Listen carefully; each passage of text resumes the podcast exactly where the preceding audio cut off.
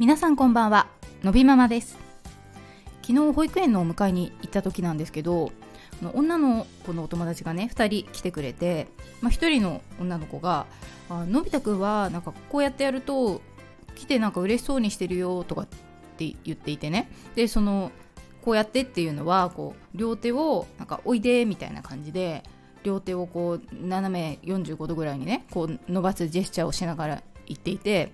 で「あへえそうなんだ」とかって言って答えてたんですけどそしたらもう一人の女の子が「なんかほら見て」とか言ってその実践をしたらね隣にいたのび太がもう何の迷いもなくそこに吸い寄せられていって、まあ、要はハグしてるってことね。でなんかそののび太はもう私に背向けてたからどんな表情してたのか分かんないんですけどあのこうやってやるとみたいなこと言うってことは多分日常的にやっているんだろうなと思って。ね昨日の話じゃないけどやっぱね今の子はこうそういうスキンシップっていうんですか？もうね欧米化してるんだなとか思ったりして。まあねみんなに可愛がってもらってるってことだなと思うからねもうそりゃね保育園喜びさんでいきますわねと思ったりしてねというような 話でした。ということで本日のテーマは他者と比べるほど意味のないことはないと思う話。ということで、まあ、先日とあるネット記事を読みましてね、まあ、タイトルが、えー、おむつ外れのプレッシャーに焦る原因は外す時期の多様化でマイペース派はどのくらいいる？というものでした。でこれはなんか OG ネピアが行った調査結果に基づく記事だったんですけれどもまずその質問が、えっと、子どもの成長について焦りを感じている点という問いがあってですね、まあ、さてこれ一番多かったものは何だったでしょうか？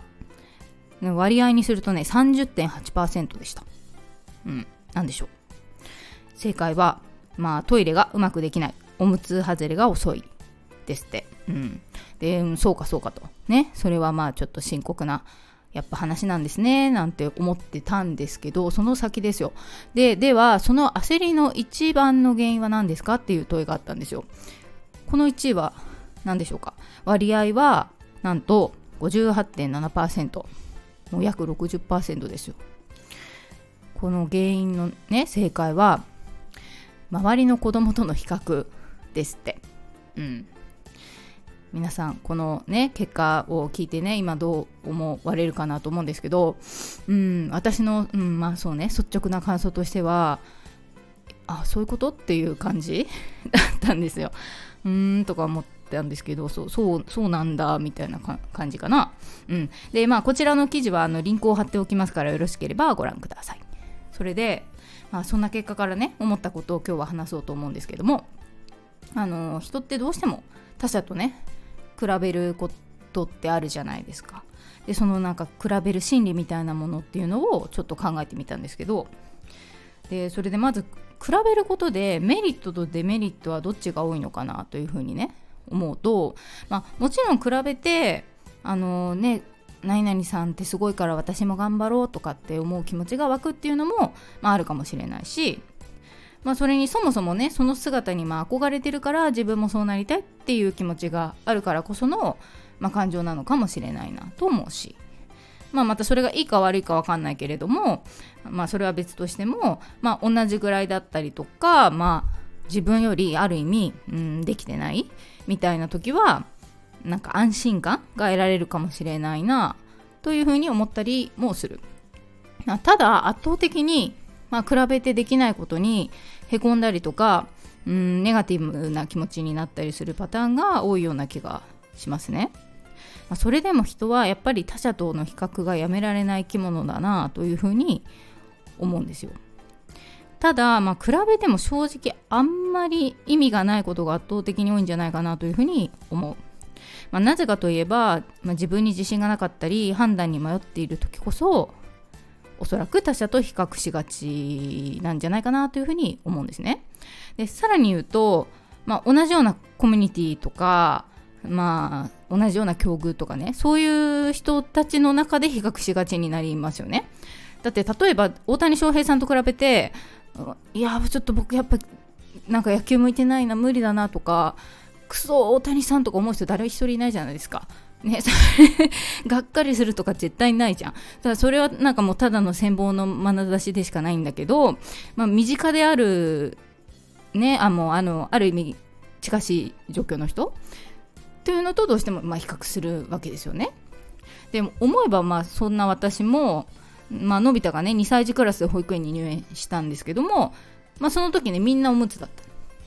当時何人いたんだろう十何人クラスメートがいたんだけど誰一人パンツの子はいなかったし、あのー、みんな自分のねおむつをその棚から持っていってトイレに行くっていう感じだったからのび太も真似してそれやっていてああすごいじゃんとかって思ったぐらいですよ。でやっぱどうしてもそのねダウン症のある子供っていうのは当然発達が遅いっていうのはまあ分かってるんだけれどもそれでもねまあ普通に保育園に入って、まあ、同じようにできることはできたら嬉しいって当然思うからそういった意味で今はあのおむつが外れる年齢がね結局まあみんな遅いとさっきのアンケート結果にもつながるけどよく言われているからね。でまあそれが問題っていうのがあるんだけれども、まあ、そういった意味で当時の私にとってそれは多分ちょっと安心材料になったなって今思ってるわけですよ。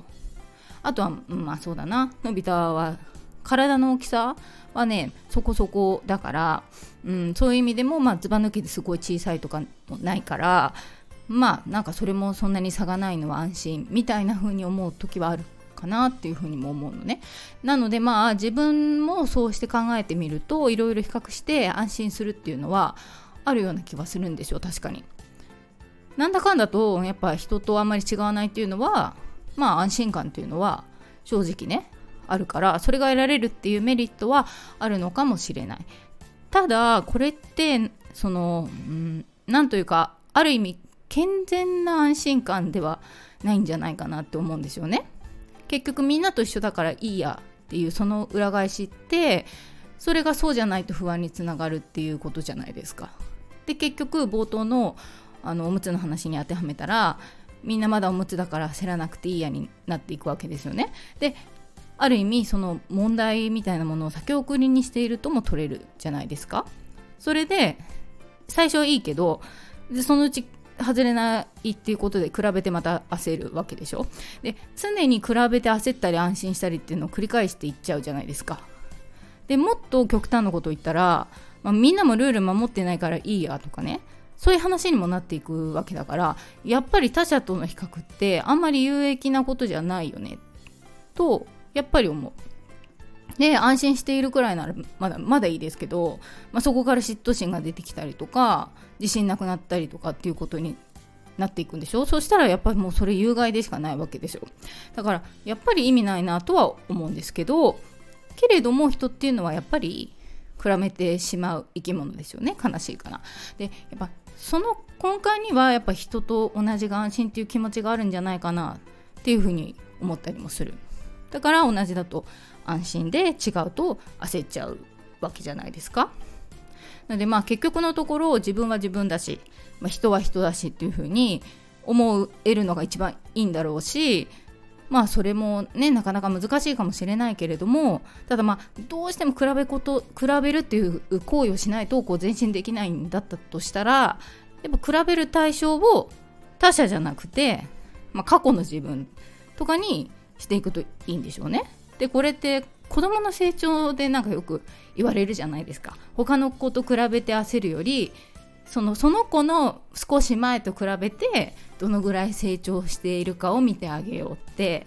特に発達の遅い子供なんかだとよく言われますよそういう話。でまあそれごもっともじゃないですか。